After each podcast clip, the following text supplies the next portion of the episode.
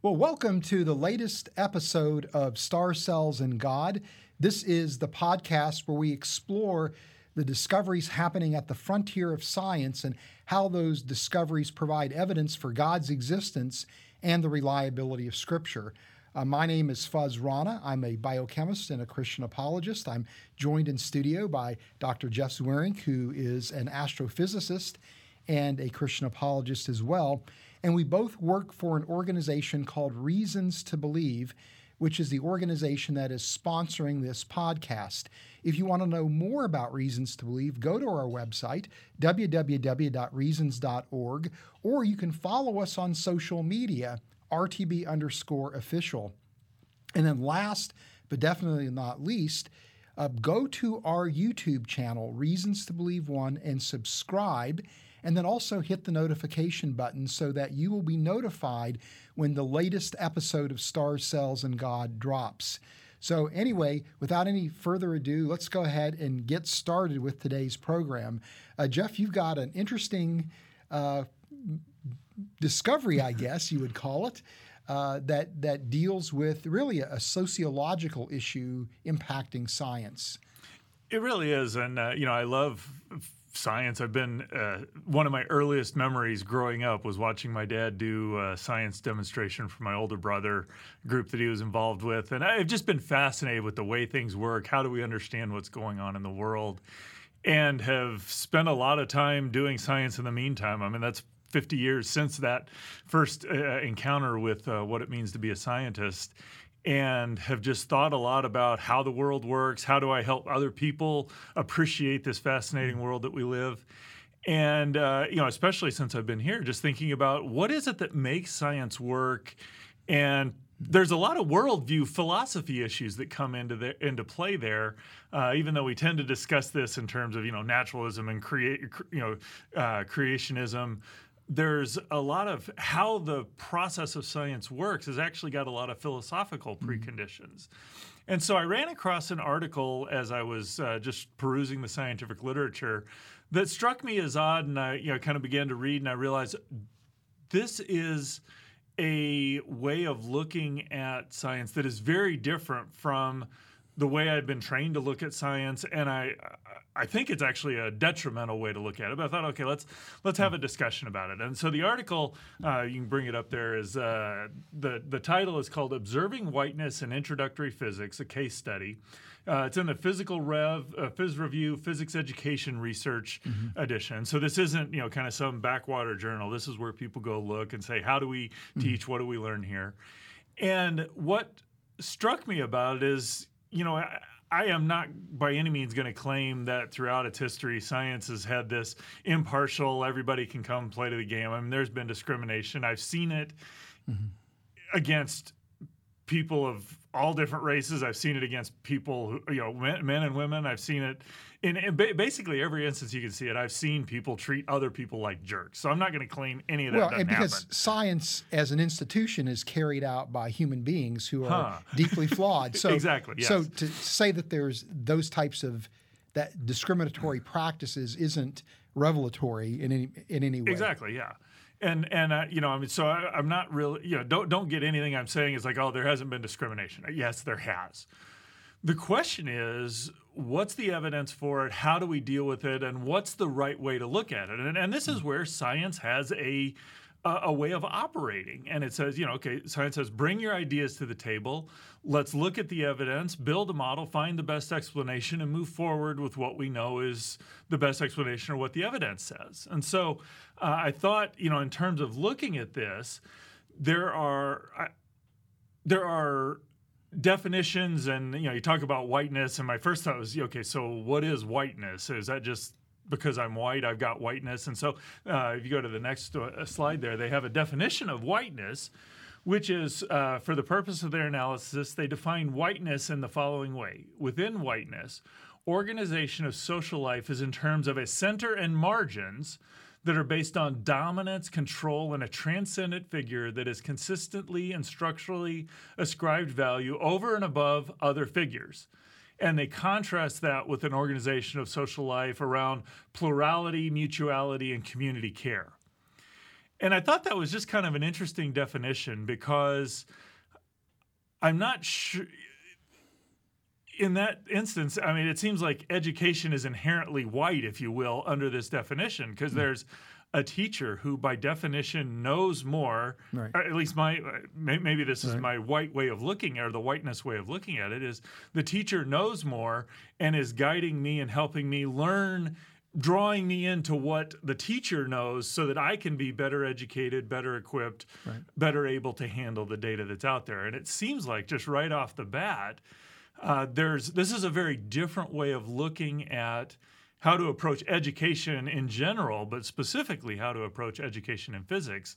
Because it's defined now in terms of the teacher would be the dominant central transcendent figure, and the students would be the oppressed, lesser, yeah. un, unvalued, and and it seems like that's gonna that's that's a problematic way of look. But so so the, now that we have their definition of whiteness, we can look at okay, so what is it that they're arguing here, and how does it play out? And um, in the introduction of the paper, I don't have it on there, but I, I will read. It says, um, you know, what they noticed noted is that you look at the population in general um, of the population aged 20 to 24, about 72% of the U.S. population is white, 16% of the U.S. population in that age group is black.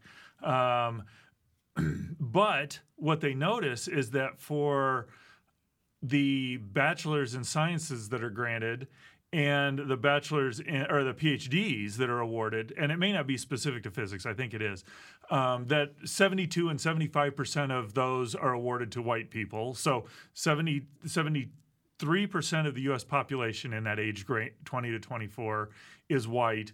The percentages of the bachelor's and doctorates are 72 and 75 respectively. For black people though, it's 16% of the population but only 3% of the bachelor's degrees and 1.8% hmm. of the doctorate degrees. So there's this big discrepancy in terms of the mm-hmm. population mm-hmm. and the degrees awarded. Mm-hmm. Whereas for whites it pretty much lines up. So, and I think we would both say that's a bit concerning, right? That, oh yeah, yeah there, that, there's something going on there, right? That that we would like to see, you know, that the the the population, uh, the general population reflects the types of degrees that are being awarded in mm-hmm. the sciences. Well, and, and if, if I could point out, the reason why we think it's concerning is you know, you could make a naive argument that okay, well, that means whites are smarter than blacks because right. whites have more degrees than blacks. But no, the, the reason why it's concerning is like okay, there's this equivalent capacity to do things. What's caused what's right. what's caused this difference? Because right. that stands out as pretty stark. Uh, you know, it'd be one thing if it were like, you know, a few percentage points less, but that's that's a that's a large fraction less. And so so what's the cause of that? And you know, again, science has this approach bring your explanation to the table let's test it and look at it so here is to the best i can understand when in fact what they say is that they would argue under critical race theory that this is um, evidence of what the, what they call a uh, that racism and white supremacy are endemic to all aspects of U.S. society. So that's the critical race theory name, you know, the way the way they say it is critical race theory names that racism and white supremacy is endemic to all aspects of U.S. society. So that I, I didn't take that to mean that's their starting premise is that this pervades everything and that mm-hmm. this is the explanation for all these uh, discrepancies or mm-hmm. divergences that we see, and so they point to that there. And, and in fact, they they go on to say that they would cite this as evidence that white supremacy or the quote systemic maintenance of the dominant position that produces white privilege is shaping degree granting. So that's kind of the premise of their article. And then they go on to look, you know, talk a lot about various things, but then they look, analyze a specific instance of a classroom setting where they're asked, the students are asked to draw an energy uh, exchange diagram and or energy interaction diagram. And uh, you know, one person goes up, starts drawing on the board, other people sit, you know, and they, so they analyze the dynamics in there. And their contention is that there was a guy who stood up at the board, grabbed the marker. He now assumes the dominant central position. Everybody else is marginalized. Uh, you know that the the diagram now ref- because he he stood up to do it first. He's now the one getting the value. You know, so they, they analyze this situation. But that's which, very different than the classroom experiences I had. I remember taking a, the second year of organic chemistry, and the, the professor would call people up to the board mm-hmm. and say, and write out this structure. you know, heaven help you if you couldn't, and then how does it what's the chemical reaction you know with this compound? What's the end product? And mm. nobody wanted to be in that position because it meant in front of the class you're going to get ripped. Well and it's a so this is kind of you know i, I think that would be a fascinating discussion of I, I think we've been out of school long enough that maybe you know the dynamics in the classroom have changed but you know you still have this dynamic where you have to demonstrate that you have the knowledge of what's right. going on and in some way that's going to make there's a central figure in margin and if as i understand what's going on in the critical theory way of looking at things uh, interactions are viewed in terms of oppressor and oppressed or the, the central figure and the marginalized figures. And you know so that's the way this whole discussion is being framed in there. And what it occurred to me and it kind of goes back to a show that we talked about a few weeks ago where we're uh, talking about the headwinds tailwinds asymmetry that yeah. we are as a people as humans we are inclined to remember the obstacles and barriers we faced instead of the benefits and blessings we've received and it seems like this critical theory way of looking at things exacerbates that tendency to see the barriers and obstacles because you're looking and saying, oh, they're being oppressive, they're being central and, and elevated, and I'm being marginalized. It's making us very sensitive and inclined to live in that area where we see the obstacles and the and the and the the barriers and you know as, as I was highlighted in that statistically speaking you can show that the more you focus on the obstacles and barriers, the more likely you are to engage in morally questionable behavior. Mm-hmm. So this way of thinking, my my contention is this way of thinking about it actually is going to undermine one of the things that science requires, and that is that when you do things, you do them objectively. You try to remove your mm-hmm. situation from the picture to get an accurate assessment of what's going on which is largely how I've been taught. And you know, kind of one of the challenges it I'm a little hesitant to even have these discussions is I'm white, I'm successful. I've enjoyed a lot of the benefits of how things have been taught. I think the way a physicist or you know, I think the way in a way that helps a scientist do well. And so uh, you know, a lot of what I can say, well, I'm just enjoying the privilege of being white. But the reality of it is, as I went through my science career, I've had numerous places where I thought I was incapable of doing this, or the data, just, you know, the experiment all just fell apart, or everything I'd been working for just didn't happen, or I'm, I'm just tired of all the effort.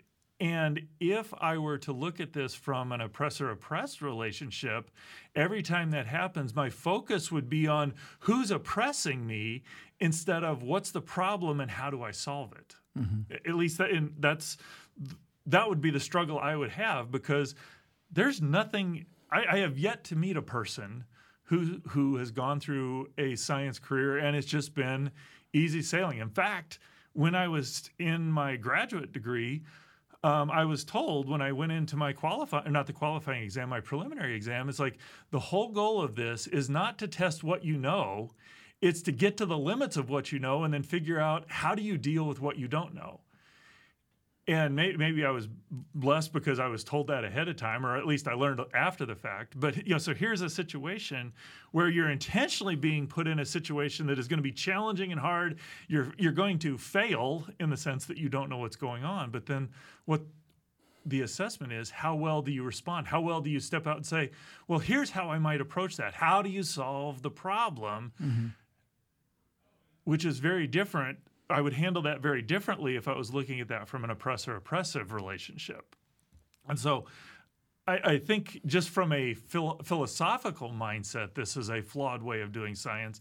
And if I you know show one more slide there, the next slide.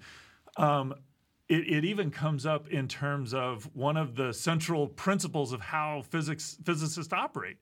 And you know, I'll, I'll, just kind of read the paragraph. Finally, the priority within the physics or within physics is to capture the dynamics of the physical world in a small number of principles, what we will call unification here, contributes to the power that this representation holds. So physics is about saying, all right, with as few general principles as I can, how can I explain as many different mm. circumstances as I can? They're arguing, though, that this unification is to get the smallest number of principles that can explain you know, what I just said. Organizing around unification means that many things follow from those basic, basic principles, such that getting these basics wrong can feel like a scary prospect. Yes. And, you know, yes, it is.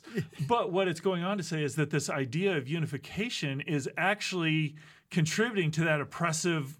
It's it's an oppressive way of thinking about things. Um, so it's you know, and again, the, the, they're using a lot of terms that sound reasonable, eh, but they they seem to be meaning something very different because they're hitting the the general tone of the paragraph is we don't want to think of things in terms of unification. That amplifies this the the dominant people can control the situation. but yet you know just as a practical measure, I have found that one a great way to, what I what I'm drawn to physics about is that a very small number of things allows you to mm-hmm. explain a great number of things, but it also means I just have to remember so much less. I, I can use my problem solving skills mm-hmm. instead of having to memorize this enormous body of knowledge. And so this is if, if again, if I'm reading this correctly, what they're saying is that this idea of unification is actually a way of maintaining power. We need to dismantle that or do it differently. But yet, this is one of the fundamental guiding principles of how we've developed the great wealth of scientific knowledge we have. And so, you know, I have been talking a lot here, but I, you know, I'm just kind of curious how. What are your thoughts as you're hearing how these people are describing how to look at from a critical race theory viewpoint, the way physics education is being done. Well, but I think it actually, as I'm seeing this being presented, I think it actually erodes at the very foundation of what science is all about, right? How so?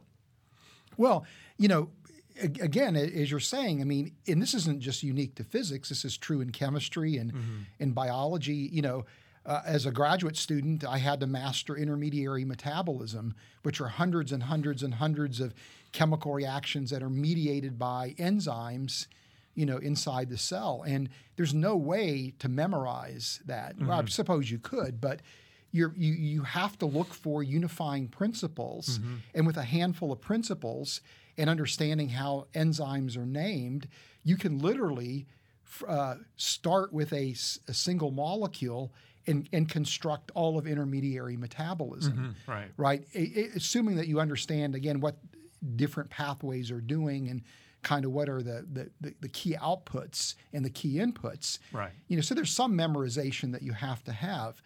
Um, but the whole point is that that what becomes an unwieldy problem is is actually again made tractable by again by being able to unify mm-hmm in, in with a, a set of principles, and then you know. Well, and, and, even what you're saying there, by getting a, a unified set of principles, or once you understand those unified set of principles, you are actually empowered to do a great deal of work. Right. Well, and and and when you look at science education, whether it's in the classroom or as a graduate student where you're working towards a PhD, the whole goal is to take those people. There is a pecking order in science, as. I was told, yeah. you know, uh, and reminded several times during graduate school and as a postdoc, you know. But the idea is that the the goal is to take people that are at the lower rungs, mm-hmm. you know, and, and, or at the margins, and work to, to give them the knowledge. So that they can move from the margins into that position of mm-hmm. being part of that elite that right. that actually have, if you will, power, but it's not. It, it's power that's based on knowledge, with the understanding that you're going to use that that power for a to do good things, mm-hmm. you know, for society, but also that you are in turn going to to turn around and help those people that are on the margins to to to enter into that same community uh, right. of, of quote unquote power, which really is is understanding and and ca- the capacity then to to go out and solve problems independently, mm-hmm. right? You know, and and and so to me, it's it's there is that that power structure that's being described here, but that's I see that as endemic in the very nature of science itself. But but in the, in its best form, science in science education is about that that process of of, of trying to grant people that that equivalency, if you will, mm-hmm. right? Well, and you know, it, it, seems to me the power is granted in the knowledge effectively. So it doesn't mean you've got to have this socioeconomic background. It doesn't mean you've right. got to have this class, this whatever. What I've noticed, again, my, my, my experience has been as I have demonstrated proficiency in the physics, I have a place at the table in the conversation. And um, that's what I love about science is that it it draws that sort of thing. You know, I mean, my my initial thought, if I'm honest, when I read this, is like, oh, why are we even talking about this? Or you know, why is this in a physics journal? This seems like something else. But then I realized, you know, there there is a place. This is a a good thing uh, for this to be in physics journal because it's laying out here's our explanation for what's going on. Now the way phys- the way science works is all right here's the expl- or here's your model here's your explanation. Let's test it and see does it actually work in the real world? Is that the way the world actually works? Does it line up with the data? You know and, and I, couple, two points i wanted to bring out in regards to that that, that they're using the discrepancy between uh, the statistical the population dyna- demographics of whites compared to their degree percentages to blacks in their degree percentages. And what you know, the whites again, you know, white people 72, 73, 75 for those numbers whereas black at 16 and then 3 and 1.8. Right. Again, a large discrepancy. But that means if blacks don't have their proportionate percentage, whites do are proportional to their population. That means there's another population out there that is overrepresented in a population. So in this scenario, somehow that would mean the whiteness would be attributing or enhancing other people with power mm-hmm. and not the, you know so it's it's there, there's got to be it seems to me just from the statistical analysis there something else is at play and mm-hmm. and as i was reading through the various references in the article i came across another paper um, which i'm going to draw a blank on the name of it here uh, i'll just uh, the name of the part was you know educational pathways of black women physicists stories of experiencing and overcoming obstacles to life. And one of the things they commented, or as they were going through, is like there are things. If you go to the next slide, um, you know, in these studies, study focuses. Uh, you know, again, looking at this discrepancy, there are investigations that concentrate on the reasons of failure, but there are works that focus on successful cases. Um, and then they go on to look at what are the things that cause uh, things to work well. In this direction, the literature indicates at the individual level strong pre college science experiences, family support, teacher encouragement, intrinsic motivation, and perseverance serve as critical factors for the success. They go on to say that people of color in scientific programs, but I would say that's the key to success for anyone. Yeah. Um, you know, so even you know, in in the CRT way of looking at things, critical race theory way of looking at things, they're saying, oh, we need to look at the the dominance and power structure, and to correct that. When in reality, there are lots of things you can do to get a strong pre-college science experience. Now, it may be the neighborhood you live in, the schools aren't good, or you have to homeschool, or find a yeah. uh, you know, or an online school, or you know, a co-op type school, or you may, right. you know, but there are things you can do. Um, family support. Yeah. Uh, you know, you can't, as the child, you can't do anything. But one of my main contentions, the reason why I'm the physicist I am today, is because my parents built into me and made sure that I had yeah. the support I needed. Teacher encouragement, intrinsic motivation, perseverance. Um, yeah, that's a. I can't help but think every time I hear that word, Romans three Romans 5, God tells us to rejoice in our trials and tribulations. Why? because uh, uh, trial w- working through them bring about perseverance and perseverance proven character yeah. you know, that's a very biblical idea that the focus is not on ooh the trial who's oppressing me it's like persevere through the trial keep working on your trials realize that every situation there's something you can do yeah. to work at and improve through there and that mindset actually produces gratitude, which, you know, in the headwinds, tailwinds asymmetry, that's the solution to having joy in life is focusing on the benefits and blessings, not the, the, the barriers and obstacles. But it's also something that it, it independent of what other people are doing, you can do that. So instead of being subject your your life right. in the in the oppressor oppressed model your your life your livelihood your mindset is entirely determined by what other people are doing right. this allows you to say here's what i can do which right. again is what script throughout the new testament paul is always telling us be content rejoice always give thanks because that's what's going to allow you to do the things to solve the problems and my contention is, as we continue to look at this, we'll find that this critical race way of looking, or critical theory way of looking at things in terms of oppressor and oppressed, is going to not align with the data that says, hey, here's what actually works. And so mm. I think it's a, I'm, I'm very concerned about the philosophy. Yeah.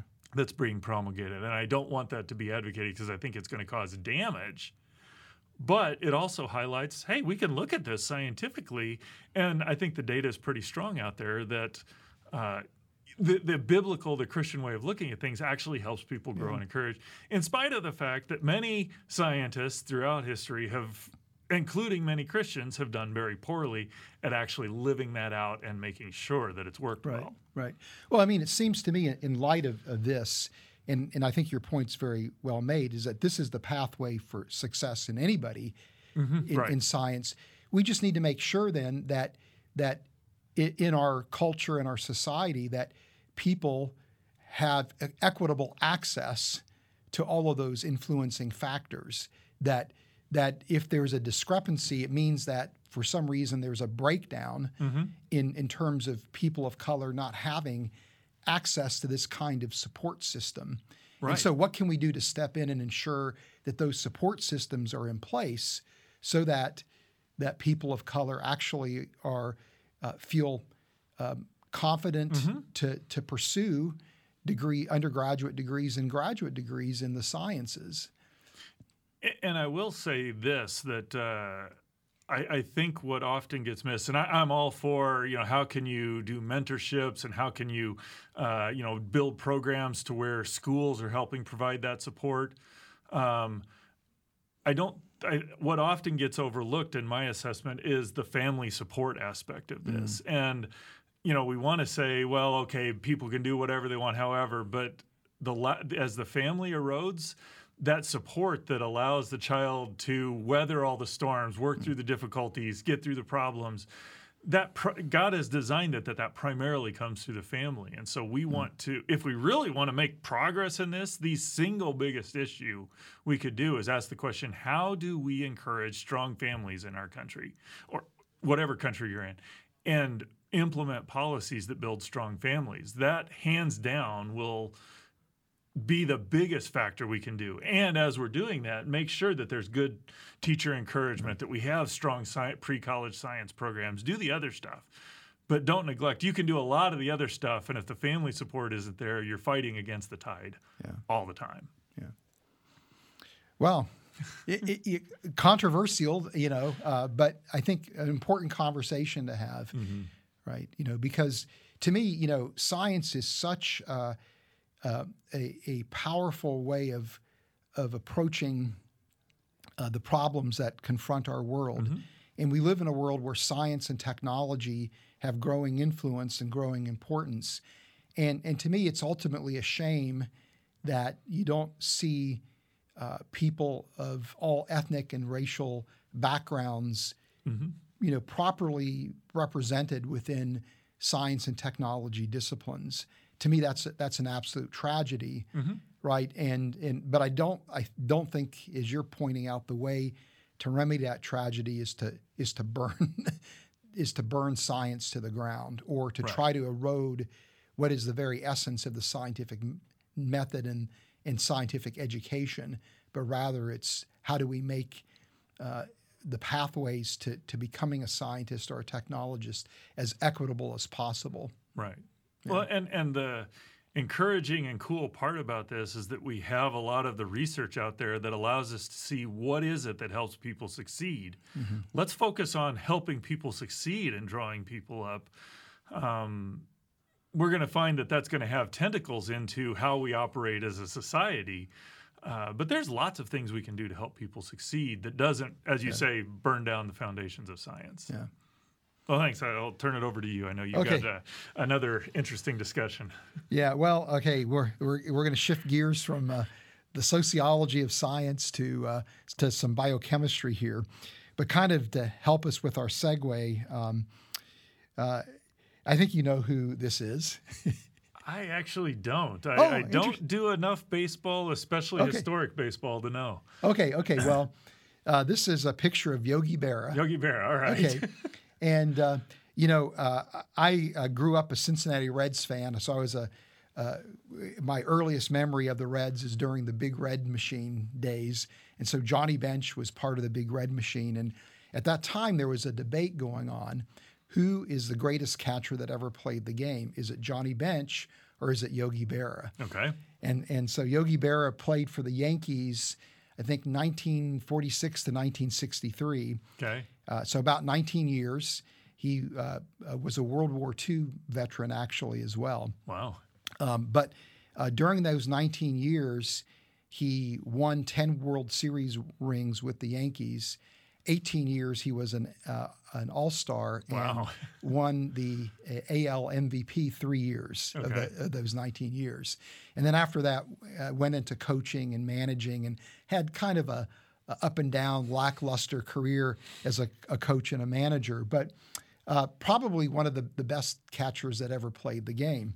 Well, but, without getting too controversial, what's your vote, Yogi Berra or uh, Johnny Bench? Johnny Bench. Probably Johnny Bench, but okay. uh, but that may be just biased from from my my fandom. But but Yogi Berra is also as equally well known for some of the quips that he he said these are called yogiisms. And so I went to ESPN, and this is their top 10 yogiisms. these are awesome. like it's uh, like deja vu all over. And again, you know, people that may not be familiar with Yogi Berra probably have heard many of these, right? You know, uh, you better cut the pizza into four pieces because I'm not hungry enough to eat six. Uh, the future ain't what it used to be. Uh, we made too many wrong mistakes. Nobody goes there anymore. It's too crowded. uh, you can observe a lot by watching. You should always go to other people's funerals, otherwise, they won't come to yours. when you come to a fork in the road, take it. Uh, baseball is 90% mental, 50, the other half is physical, and it ain't over till it's over. So, so you know, anyway, but the, the yogiism that I, I want to focus on here uh, is the one that says, when you come to a fork in the road, take it.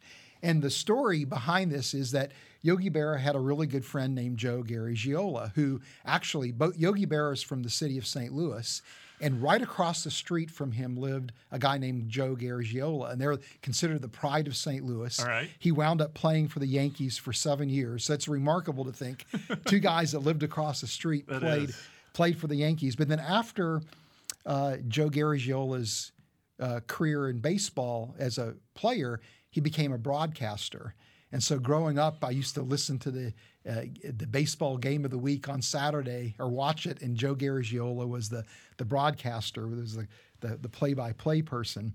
But anyway, but because they were friends and from the same neighborhood, uh, Yogi Berra was giving Joe Garagiola directions to his house in Montclair, okay. New Jersey and so he lived on a circle, and you, you, and so that you come to a fork in the road, and either direction you go, you're going to wind up at Yogi Berra's house. Okay. So the, the, the so he said, well, when you come to a fork in the road, take it. Okay. Right, and and so that actually describes the the implications of uh, the paper that I want to talk about, which is a paper published uh, in a journal called Molecular Biology and Evolution uh, by a team of uh, international team of researchers, actually headed up uh, by a physicist by the name of Ard Louis, who is at the University of Oxford.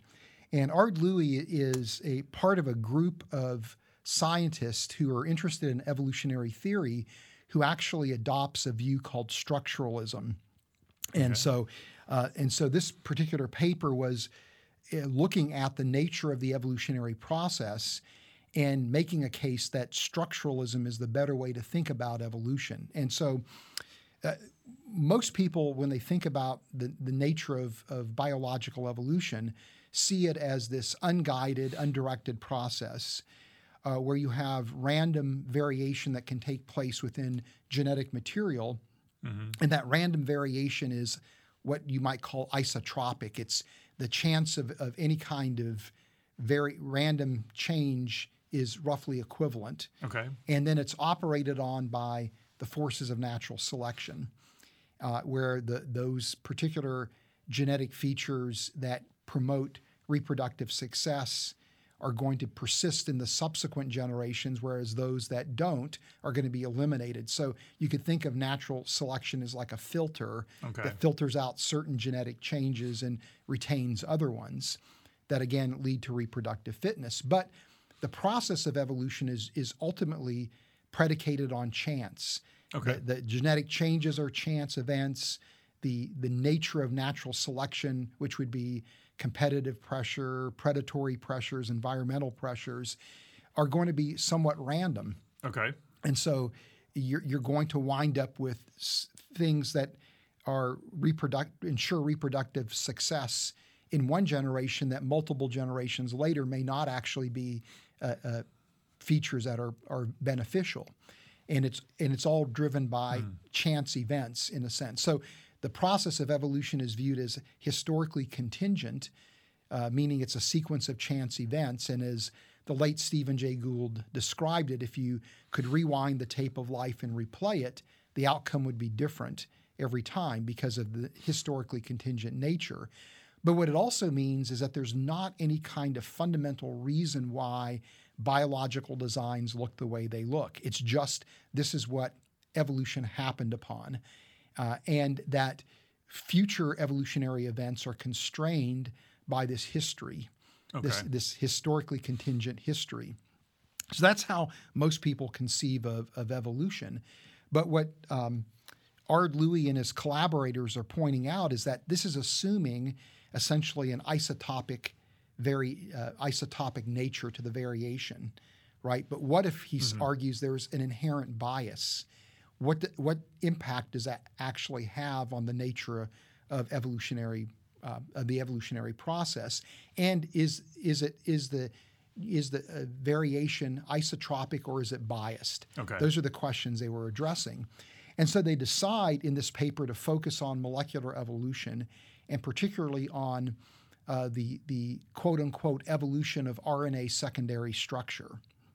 And there's a couple of reasons why they wanted to do this. One is uh, that the leading model for the origin of life through chemical evolution is the RNA world hypothesis, where people believe that the very first biochemistry was built around RNA molecules, and that later on these RNA molecules then evolved to give rise to the DNA protein world that we live in today.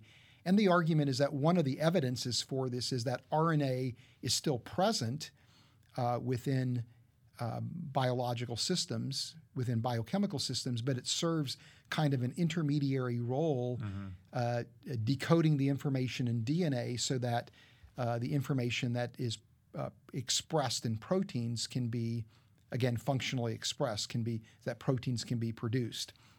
So, so, in that language, the or, you know, the RNA would have been kind of the contingent process to get there, but it's right. not really fundamental. It, it, has got a right. it's got a role simply because it was just around, and that's where right. we got to. Right. Yeah. The DNA protein world is just a, a contingent outcoming of okay. of what evolution wrought, and even the RNA world itself is mm-hmm. is again kind of uh, is a contingent happenstance. Okay. Now, when it comes to RNA. Uh, we RNA there's a menagerie of RNA molecules inside the cell. In fact, this is called sometimes now today the dark matter of the genome because there's so much going on with RNA molecules, and we continue okay. to discover more and more different types of RNA molecules that are playing, you know, critical roles in primarily in, in gene regulation.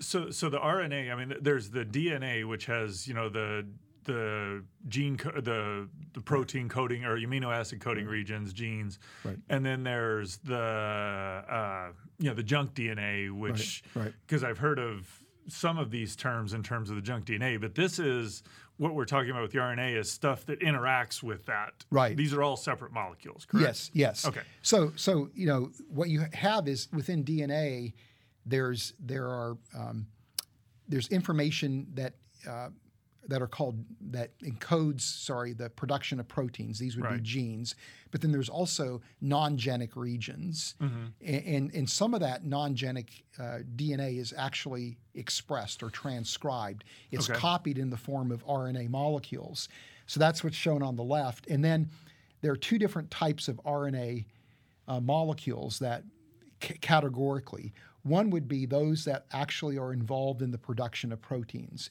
Okay. And so the messenger RNA contains the instructions to make the proteins, but for that for that those instructions to be read, that RNA has to migrate to a, a structure called a ribosome, which is mm-hmm. made up of RNA and proteins, where the ribosomal RNA is reading the messenger RNA and then is also catalyzing the production of the proteins themselves uh, the joining of the amino acids to make the proteins. And then there are these transfer RNA molecules that are ferrying the right amino acid to the to the ribosome at the right time to build the appropriate uh, protein. But then you also have RNA molecules that are transcribed that are playing a role in regulating gene expression. So there are these long non-coding RNAs and then small non-coding RNAs and within the long non-coding RNAs there's a whole different there's a whole bunch of different RNA classes. And then there's these small RNA molecules that are doing all kinds of things interacting with RNAs and proteins to, to regulate gene expression. So on your diagram here, the upper left, you got the RNA, then you've got the messenger RNA, you got the non-coding RNA, and everything else is a non-coding RNA. Yep. So okay. Yeah. Yep. And yeah. What what strikes me as odd is how diverse the non-coding RNA is compared to the messenger RNA. Yeah, it's very well. You have a, a menagerie of RNA molecules, okay. and and that menagerie just gets bigger and bigger as time goes on. But why is the menagerie all in the non-coding part and not the messenger RNA?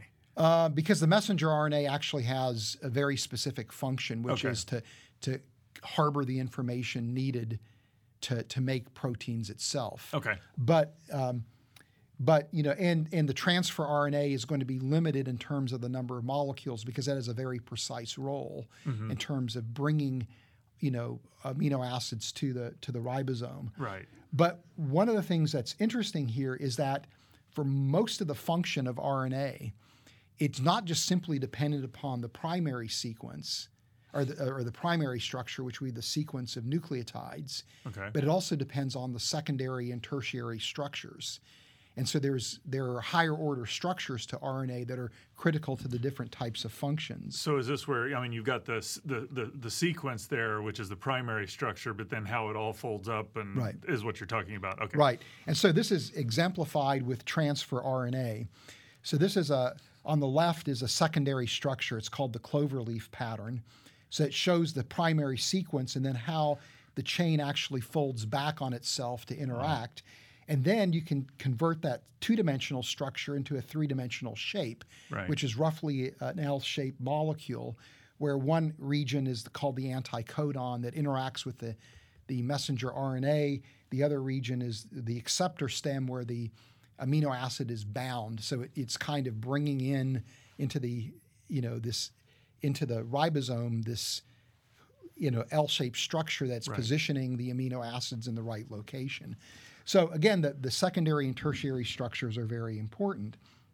And then there's also RNA molecules that function as enzymes where they actually catalyze chemical reactions just like protein enzymes do. Mm-hmm. And this is part of the basis for the RNA world that Mm, RNA could actually function as, and this is a, a secondary structure for a very well known ribozyme called the hammerhead ribozyme.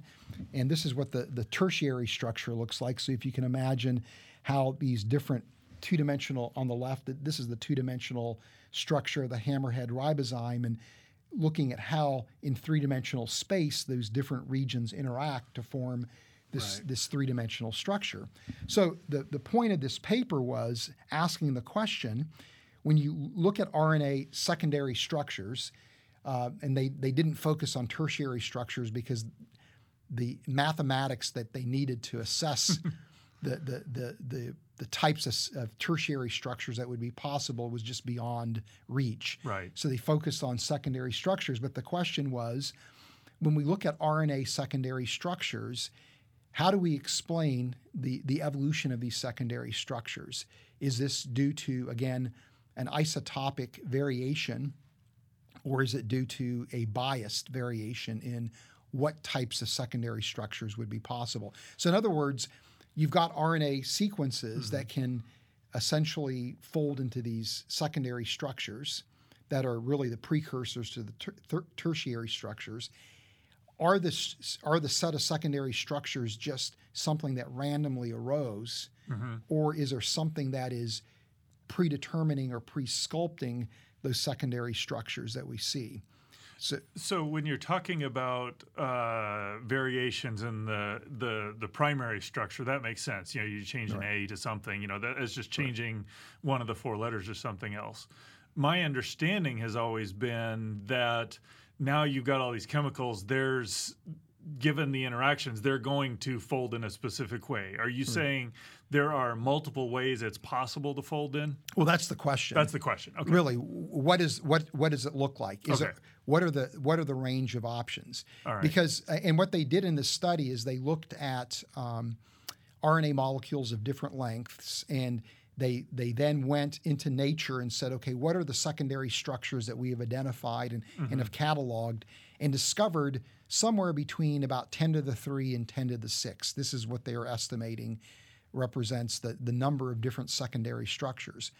But for a, a RNA molecule that's about 125 nucleotides in length, you would have potentially, I think, something like uh, close to uh, 10 to the 75, 10 to the 76 possible uh, secondary structures. So Okay, so having a thousand to a million is much shorter than right. the number of protons right. in the universe so, type numbers. So there's a very small fraction of potential RNA space okay. that's actually occupied in nature. Right. So again, the question is: Is that contingency?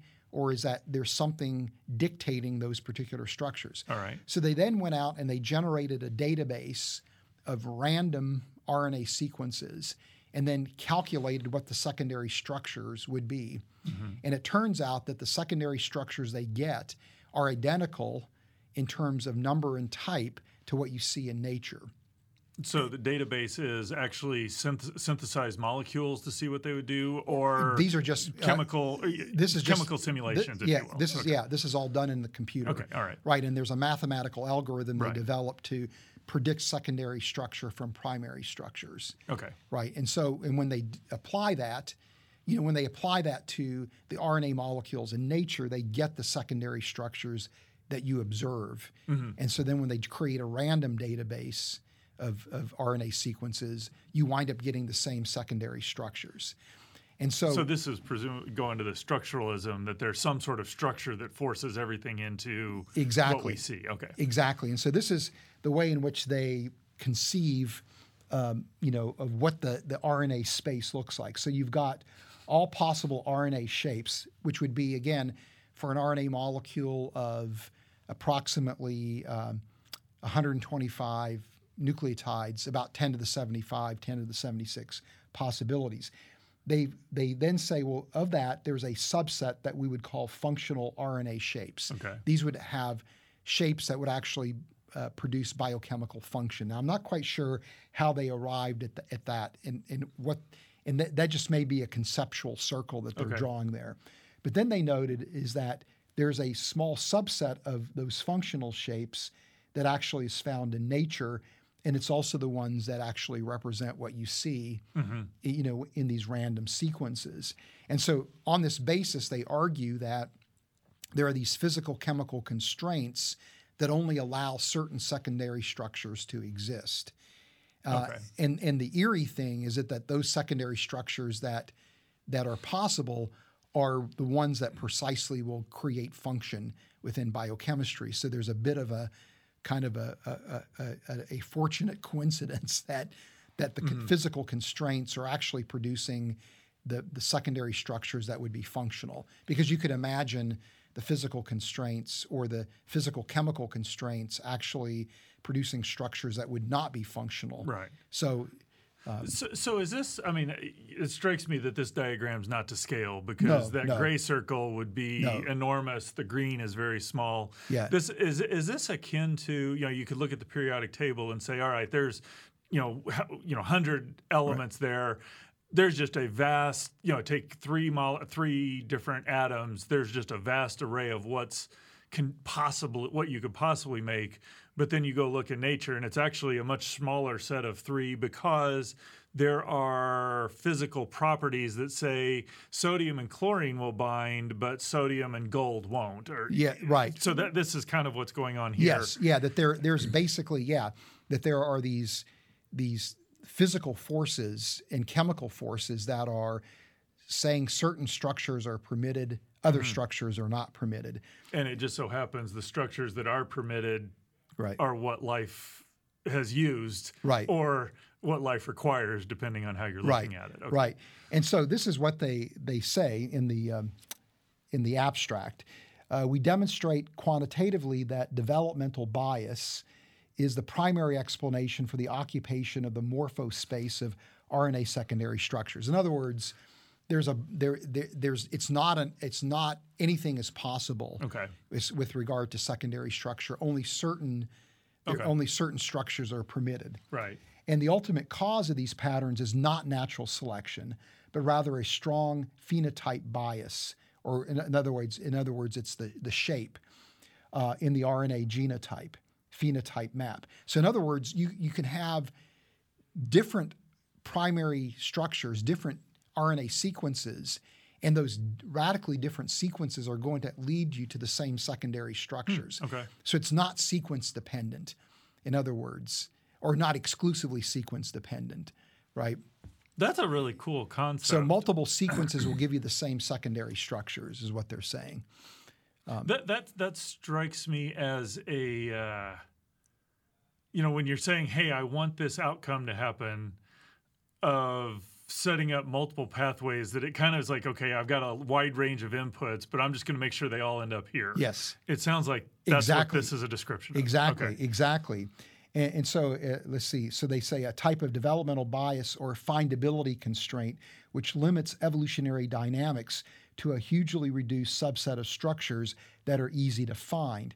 So in, in other words, what they're they're arguing here is that again, that you know, even though there's this vast space of possible secondary structures that uh, in principle exist, that that really a very very small space is occupied. And the reason is because there are again these physical chemical constraints that limit the types of folds that are possible.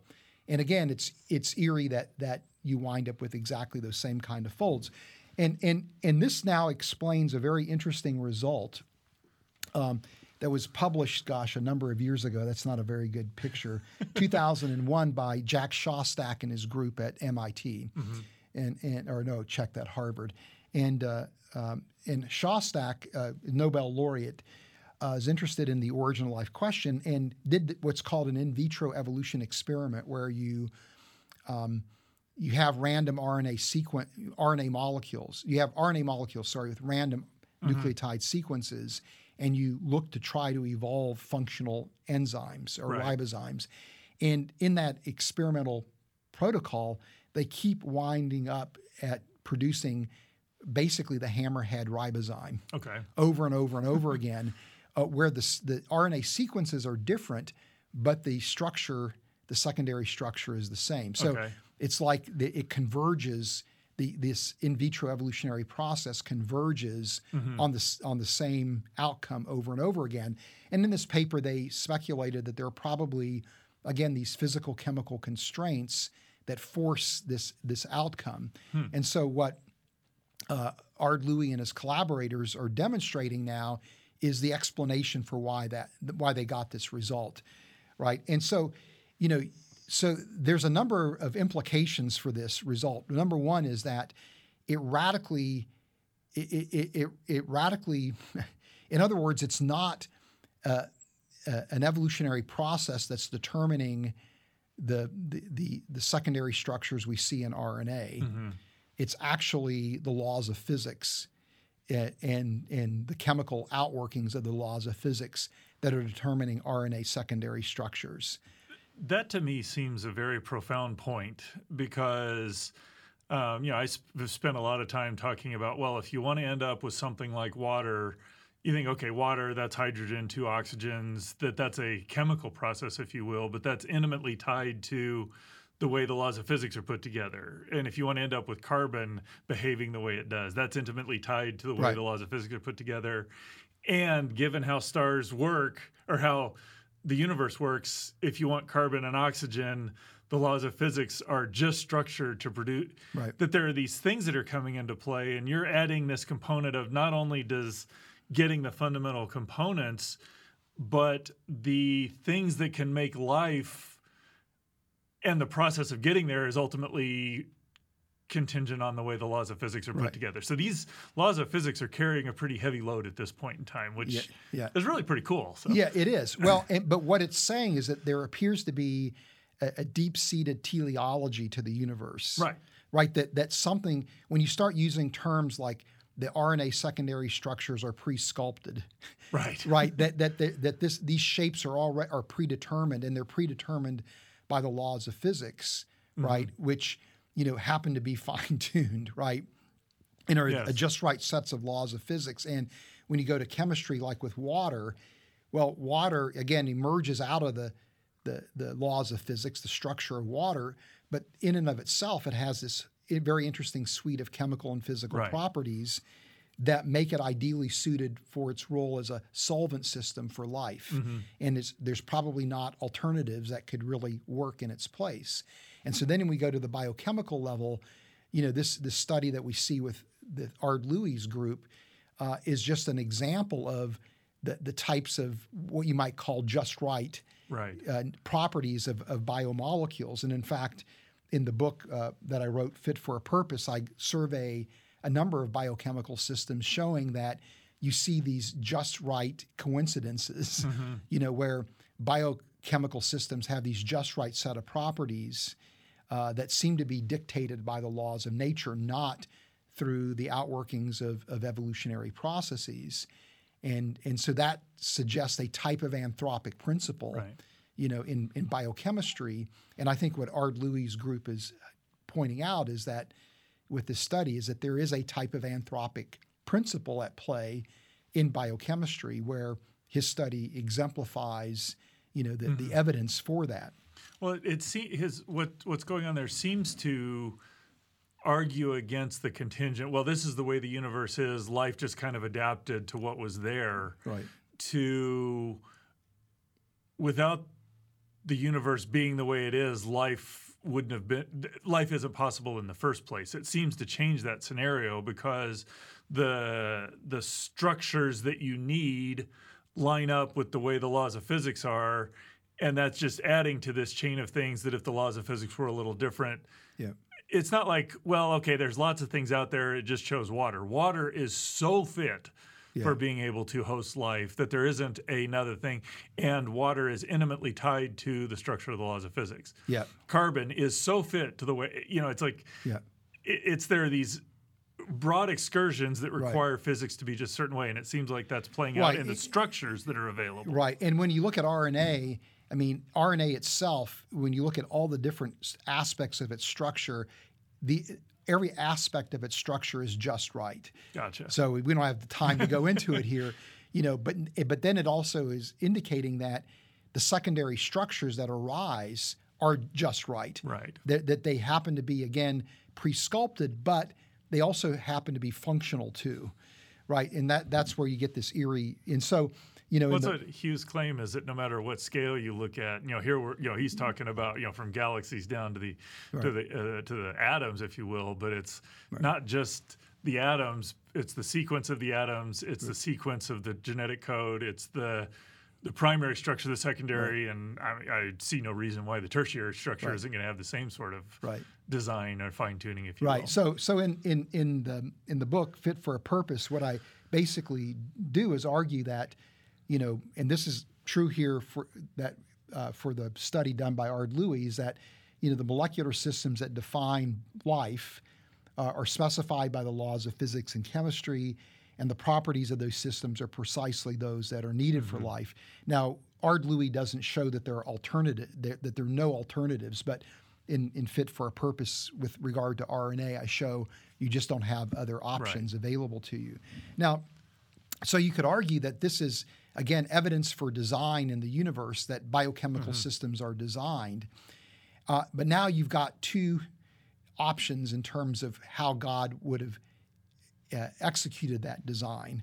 One would be, um, you know, God is intervening in a direct way to, to create life and, and create these biochemical systems, which would be the, the view that I tend towards. right. Uh, but the, the view that Ard Louis tends towards is really inspired by the work of Simon Conway Morris, who's a evolutionary biologist. And in his book, The Life of Life Solution, he argues for a view called structuralism, where he basically argues that biological systems are fundamentally specified by the laws of nature, not by natural selection, not Okay. by a historically contingent evolutionary process, and, and that these designs that we see in biology are predetermined mm-hmm. Uh, by the laws of nature. They're pre-sculpted, and so it do, you know to to use the uh, uh, the the uh, Yogi Berra quote, you know, it doesn't matter what you know what road you take, you're going to wind up there. Right. But you come to a fork in the road, take it because no matter what path you take, you're going to wind up with the, the same kind of RNA structures. You're going to wind up with the same kind of you know body plans for organisms. And so in his book, he says it's now widely thought that the history of life is little more than a contingent muddle punctuated by disastrous mass extinctions that go in spelling doom for one group. So open the doors of accidents of uh, so open the doors of uh, accidents of history. Yet we know of uh, what, yeah, what we know of evolution suggests the exact reverse. Convergence is ubiquitous, and the constraints of life make the emergence of various biological properties very probable, if not inevitable. So, in other words, um, you know, it's uh, again the, the what appear to be the laws of na- laws of nature that are con- determining the outcome of evolution, not historically contingent processes shaped by by natural selection, uh, and um, and and so his evidence is the fact that you, when you look at biology, it looks as if biological systems have independent origins time and time again. And we've argued that well, that's that challenges evolution. That's evidence for design. Simon Conway Morris is agreeing with that, but instead of seeing God intervening in a direct personal way, uh, he's seeing God intervening by creating an apparatus so that the outcome is predetermined ahead of time, and that no matter how evolution transpires, it's going to go to that intended outcome. A- And, so, in other words, there's a, a teleology there, uh, no matter how you slice it. And what Ard Louis is doing in his work is essentially presenting a molecular version of, of Conway Morris's structuralism. So he's arguing that that structuralism isn't just at the biological level; it's at the biochemical level as well, right? And and so, uh, you know, and, and so in other words, whether you when you start seeing the fact that there's convergence, which suggests physical chemical constraints on what is possible, that's essentially what Ard Louis is arguing.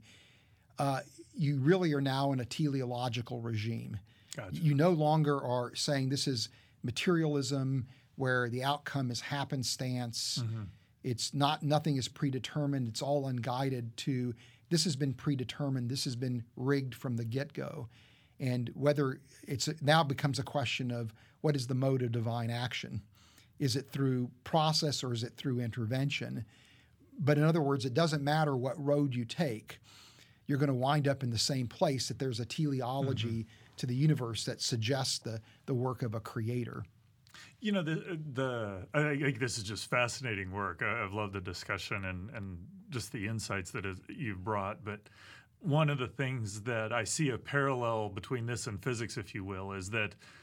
Uh, you know, it's kind of for a long time was the idea. Okay, laws of physics are what they were. You, you know, there, there's you only get one shot at it. Well, we've got this idea now. You know, this recognition that uh, the laws of physics are unified. You know, going back to our previous discussion, that's given great insight into how the universe works, and we think that gravity and electromagnetic and strong and weak nuclear forces ultimately, when the when the energy is high enough, they're all the same thing, and as the universe cools, they the symmetry is broken, and we end up with what we see the idea behind that is that symmetry could break in all sorts of different directions. It's a, a contingent process. Mm-hmm. And with the advent of the multiverse, presumably all of these different contingencies exist out there. We live in the place where it's conducive to life. I'm wondering, in, in, light of the discussion here, that for a long time we thought, okay, well, the chemistry and the biology, it's just, it's just all contingent. You know, I just kind of throw it together. Eventually, you get there. And what you're seeing is that if this structuralism is correct, no, it's not. Well, you might get there. It's like no, it's it's designed to get there.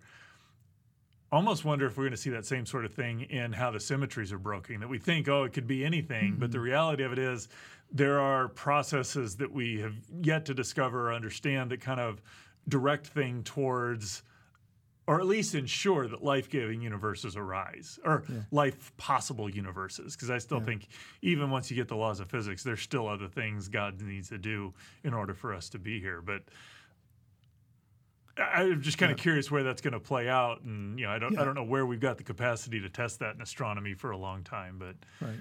it is just fascinating how how many times without oh this gets away from the need for design and only as we study further right. it's like oh there's a there's a depth to the design that we didn't even realize. Yeah. Well you know in in in you know it's very tempting to look at the study that Ard Louis did and say wow this is, seems to be promoting an evolutionary mm-hmm. explanation.